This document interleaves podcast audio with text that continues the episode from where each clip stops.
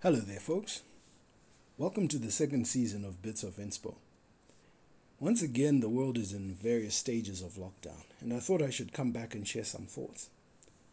This past week, I lost four people that I counted as friends or family. What hit hardest was the passing of a friend less than 10 hours after we had been communicating. It really hit home that tomorrow is not promised to anyone. Given the current pandemic, I started to get a sense of anxiety about my own welfare and the welfare of those that I love.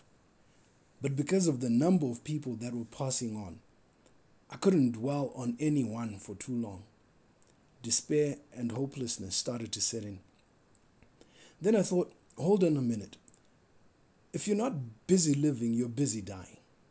The people we've lost in this season have run their course, but we still have the rest of our lives before us, no matter how long or short. I started to think about what it was that I admired most about the people I'd lost, and which of their attributes I could emulate in my own life. I came up with a surprising number of things that I thought would benefit me spirit, soul, and body. For me, that is the highest honor you can afford to someone's memory to carry on their legacy in whatever way you can. One thing I know for sure is that when you focus too much on something, it starts to look larger than it really is. I was so fixated on the impact of the pandemic that I started to lose sight of the fact that the four people I lost, though dear and precious to me, were not the totality of my friends and family. Look around you.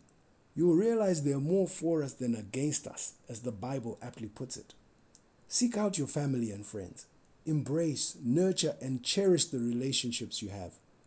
These days, with all the communication tools we have at our disposal, we can be in isolation or physically distanced, but still be able to see and speak to each other. My siblings and I, all eight of us, had an amazing call that helped to really strengthen and encourage each other as we had experienced various negative impacts of the pandemic, including some testing positive. Look beyond yourself and your own bubble. I then stepped back and took a look at the numbers, and I started getting a sense of hope because I was reminded that there are far more people recovering than those who are losing their lives. Because of the way bad news sells, we are subconsciously drawn to the worst because it's discussed more, instead of focusing on the loss of life.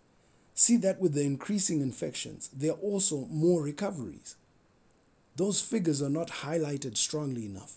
Look for them and you'll be pleasantly surprised. The times we live in require us to regulate our minds, for as a man or a woman thinketh, so is he or she. What are you feeding yourself? Good or bad news? What is your source of strength and hope? A survey of people who had had terminal Ill- illnesses and recovered found that most recovered because they had a deep spiritual connection. Who are you connected to? Where do you run to when all else seems to be failing? And what will keep you focused regardless of a positive diagnosis in this pandemic. Today, I want to encourage you to take a step back and look at the full picture. Honor the memory of those you've lost by emulating their commendable attributes. Reach out and embrace your loved ones. Seek out a deeper spiritual walk. Find your purpose. And finally, get busy living. Feel free to get in touch with me via email on bitsofinspo at gmail.com with your thoughts, questions, suggestions, and encouragement. Till next time.